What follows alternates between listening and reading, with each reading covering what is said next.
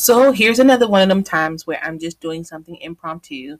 If you've already listened to my intro to health assessment, I am going to try to break down a little bit the head to toe assessment um, more so with your adult patient. So we're just gonna we're gonna get right into it. So we talked a little bit about the major role as a student nurse or even as a nurse, the things that you guys are learning in your journey is about getting information, whether it be subjective or objective, from your patient. And then learning how to use those tools that you have within your course um, that you are supplied with to get that information. And so we're going to break it down a little bit, maybe in a way that might help you understand it a little bit better. So we talked about there being different types of way that you can gain assessment information. Um, and you can get a focused history from your patient, but you also want to get like medical history from your patient. That's subjective data because that's information that you're getting from them. So you're going to be asking them things like, and I'll and I'll say them what they are, and then I'll and I'll kind of come back with a statement that we I commonly use. We'll put it that way, um, to get information. Um, so one of them is allergies. So I'm going to ask them, do you have any allergies? For illness. Do you have any current illness or have you ever been hospitalized or um, had to go to the doctor for an illness? Are you currently on any medications or just got finished taking any medications? What is your family history like? Have you do you have anyone um, in your immediate family or in your lines that um, have you've heard that have had illnesses during your childhood? Did you have any illnesses then? And did you have all your immunizations? I will ask them about their recent screenings. When's the last time they've had their screenings based on their age? Um, so if they should have had a mammogram or prostate screening or things like that, I'm going to be taking that into consideration. And as you create your plan of care, those are the things that you're adding into that information so you would know to do it. Um, and then with every assessment, you're asking them how they're doing. This is where you, as the nurse, identify if they have a mental illness, um, and then also if there's a physical illness for the reason why you're seeing them. I cannot stress it, it enough that the identification of individuals with physical and mental illness start with you. You do not have to go into the specialty of mental health nursing in order to do the job that was originally assigned to you as a student nurse. So if you have a patient that comes in through the ED, come in through med surg, come in through cardiac, um, your cardiac step down, come into ICU, if they come into the doctor's office, if they're a student in a school, my job is to determine how their mental health and well-being is.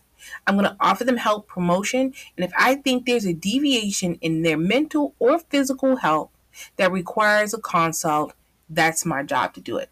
So making sure that you understand that information. Then as you go on, you you you after collecting that data that you get from your patient, there's other data that you can get from them. So you do a systematic check of those systems that they have. You do a general survey asking them um, uh, the brief questions that you can ask. And then I'm going to be asking them about nutrition. What's their diet like? I'm going to be, and I want to say this. Even though I'm going through some of these systematically, I want you to understand that some of these things you can already be assessing um, your patient on when they're in the room. So, multitasking. So, you start by asking them about their diet and how they eat. And and then looking at their skin hair and nails when you see them you can tell whether or not you need to do a more focal assessment of them. Looking at their head and neck looking at their eyes and their ears their nose their mouth. Then you're going to go to their thorax you're going to go to their lungs you're going to go to the heart. You're going to be checking their peripheral vascular system.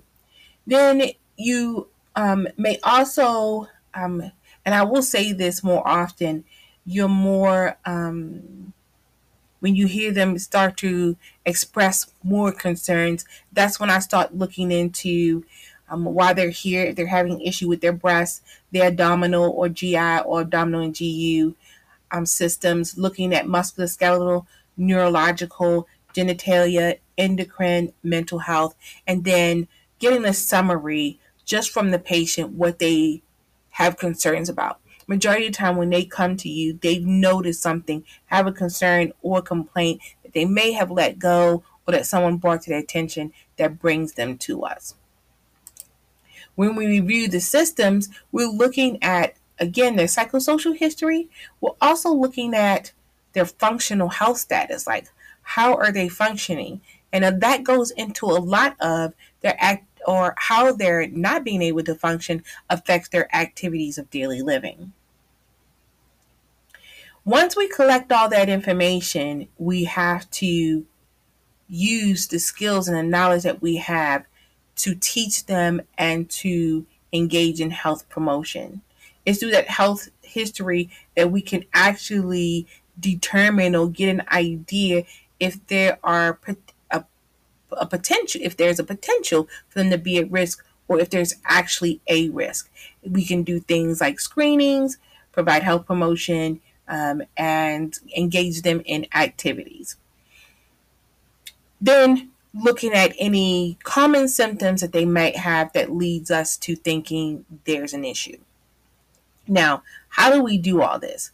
We've we've gotten our subjective information.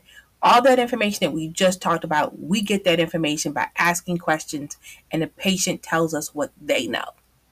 Now, once they give us ideas, tell us what's going on, kind of tell us gives us clues as to what's going on, we have certain instruments that we can use to now confirm their subjective data, use our objective skills to learn things. Now is our turn to use our eyes, our hands, and everything else to help our patients out.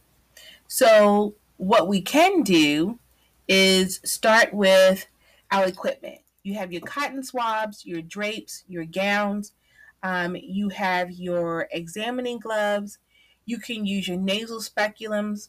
You can also use your ophthalmoscope, your otoscope, your reflex hammer, your blood pressure cuff, your pulse oximeter, your flashlight, your pen light. You can use your scale for your your height measures. You can have your stethoscope, your thermometers, your tongue blade. You have your watch. You need a watch because those second hands, I don't care what anybody tells you. Apple watches, sometimes they can stay on, it's great. Your smart watches, but for the most part, it is really good to have something that you can attach to your badge um, that can always give you your seconds. And then um, um, optional is your vision chart. You may have to use that if there's an issue, um, but that that really is optional uh, the equipment if you have to go further and depending on what specialty what uh, what not what specialty um, if you in the office then it's a specialty but it depends on the patient's diagnosis.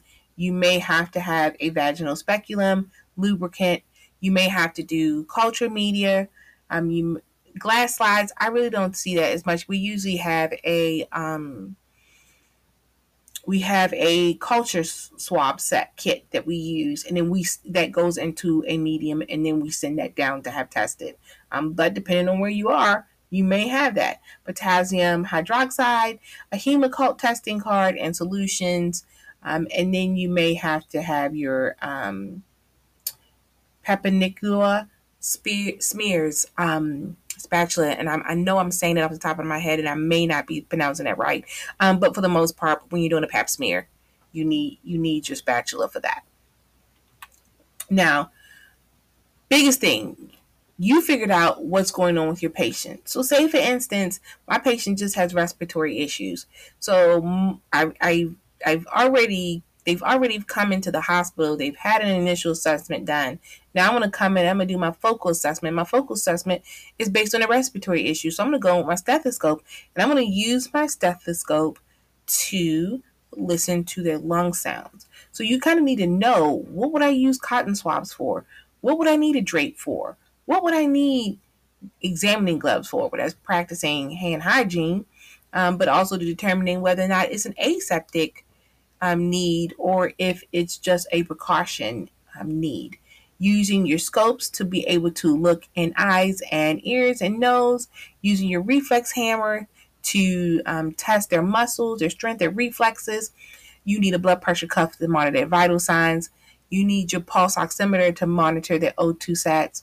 You need a flashlight so that you can see the reaction of their eyes. What is PERRLA? And do you know what that is? Pupils are um, equal in responding to light and accommodating. Um, your stethoscope, we talked about that. Your thermometer, why do you need that? Your tongue blade. Then, once you make that preparation and you figured out why you need these things specific to what you're going to get ready to do, that's when you come in and you have that conversation with your patient. That's where your therapeutic communication comes in, where you explain the process and what you're going to be doing to the patient, ask their permission to conduct the assessment that you're going to need. If you need a third person to come in and assist you, you're going to be letting them know why you need that third person. A lot of the times, it you want to like ask the patient based on especially their cultural status do they need would they prefer someone of the same gender before you begin their assessment you might want to ask them whether or not they need to urinate. Making sure that you use proper hand hygiene. Do you know what proper hand hygiene is and expect that you're going to have to go through that process and demonstrate that process.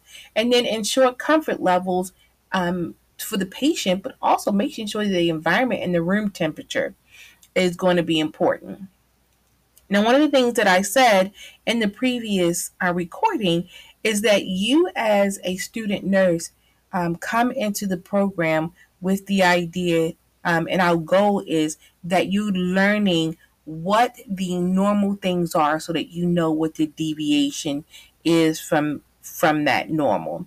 And so then after you figure out what the deviation is from that normal, then you can start to respond. And so one of the things that I want to talk to you about is understanding those priority um, things that you're going to do, those urgent moments in which you have to stop and utilize all those tools that you have. Some of these urgent things can be if they're cyanotic, cyanosis, or have pallor. That means they're blue, they're not having, or they don't have good perfusion. It could be dusty looking. And that just tells you like there's not a good blood circulation happening. Something's going on. They can have respiratory difficulties. These are a lot associated with your airway, breathing, and circulation things. That tells you this is a safety issue for the patient, can cause their death or dying if they have a strained posture, if they have anxiety written across their face, um, and if they look like they're in distress, if their blood pressure or their vital signs and their pulses are unstable, those are priority issue issues. If you all of a sudden have an acute change in their mental status, that's concerning. Seizures, a new onset of chest pain says that there might be issues with their heart. And so at that particular point, you are there assistance for them? You need to identify for them that they need to seek assistance as indicated. You may need additional assistance um, um, because these are priority, urgent things that we're going to be looking for. So what do we do when we realize that either there's a there's either a priority need, something urgent coming up that requires that I go back and reassess my patient, um, and use interventions and measuring their outcomes, things that I'm going to be doing for them to help them improve. So that goes back to your assessment. So you you do an assessment to determine what's normal. When you see a deviation from that normal, that becomes what your focus is going to be on. And so you may be required to do regular assessments throughout that 8 to 12 hour shift or regular assessments until you've done enough implementation of interventions to get the outcome that you're looking for, to either get them back to their baseline that they had before they came in or to get them to improve altogether. And so some of them things that we do is we again check their vital signs, we do a survey of them, we're checking their skin, their head, their mouths, their eyes, their ears, their nose, we're checking their necks, and then we're going on to that second portion. If we if we realize that there's a certain area that might be focused to their pain, we might have to do a more detailed neurological check, checking their upper extremities, looking at their muscles, looking at their chest, their or their thorax, looking at the breast, the abdomen, lower extremities, and even turning them over to look at their backs, looking at their um, um, looking for signs that um, contribute to what we've realized as a deviation. Other things that we can do is part of that physical assessment is checking how they walk. Is there balance? Does this create a fall risk? This is a deviation. Falls can lead to injuries, injuries can lead to death. And so these things become our priorities and become safety issues. Skin breakdown is a priority because they can get an infection that can lead to their death. But it's also a safety issues, something that we can prevent from happening, try to prevent or do prophylactic things to prevent skin breakdown. Do they have wounds, drains, and devices? That's our next assessment, things that they come in with, and what can happen when anybody has an opening within their body to um, because of a wound or because of other drains and devices. Automatically, you're thinking bacteria, germs can get in through those openings and cause infections.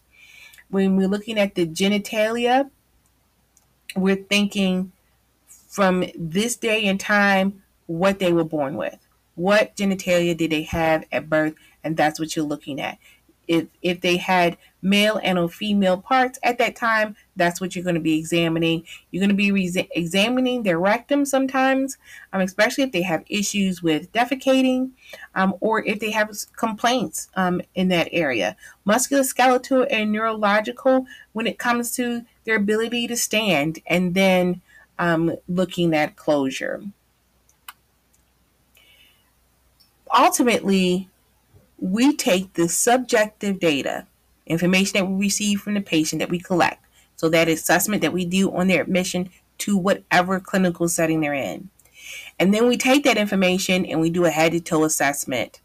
And that's our portion to either confirm their suspicions or to confirm our own suspicions and to validate and verify what needs our attention, um, where we need to focus that attention on. And then once we do that, we can do a more thorough assessment of that that pinpointed area that we came to. Now, for you as a student, understand this: you're doing a head-to-toe assessment every time you go in.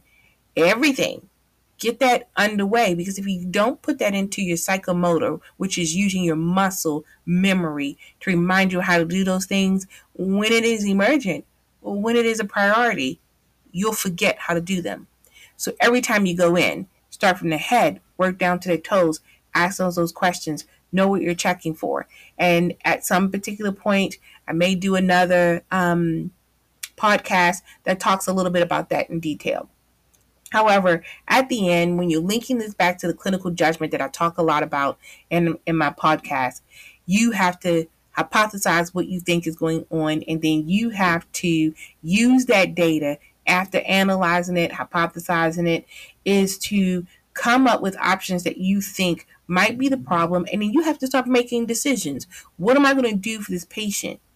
Using your um, critical thinking to be able to say, this is what's important. This is what's relevant. This is what's not relevant. So make a list. What's irrelevant? What's relevant? Take the relevant, hypothesize what you think might be going on, and make clinical decisions. You do this by analyzing the information that you've you've collected, but also analyzing that and comparing with the information that you've co- you've collected both subjectively and objectively to analyze what their labs are saying, if they had a chest x ray done. Prioritize those hypotheses, and then you're going to take action. What am I going to do? Once you take action, you have to analyze whether or not the action that you took did what it was supposed to and document that a, as a progress note. Maybe what you did and everything that is in your power to do in the scope of your practice as a nurse, you've done, and now you need further assistance. That's where you now have to go into interprofessional collaboration, not only with individuals, doctors, care teams, but you may also thinking about their discharge because that happens on day one when they're admitted. You may have to work with a social worker to help them be able to get that support that they need when they leave you. And then having a plan of care and then evaluating the outcomes of everything it is that you did. If it's not the outcome that you wanted, or maybe it went beyond the outcome that you wanted, what self what corrections are you going will you have to make? Um, what supportive um, systems will your patient need?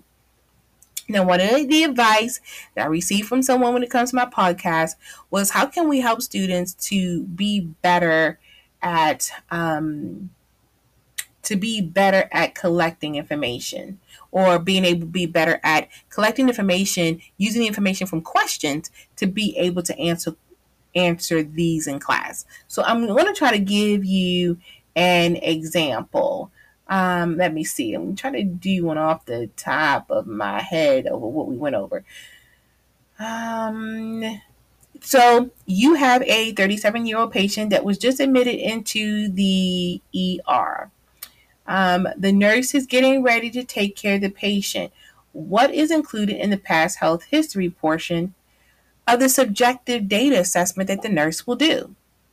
Is it A, obtain past health history of wellness classes?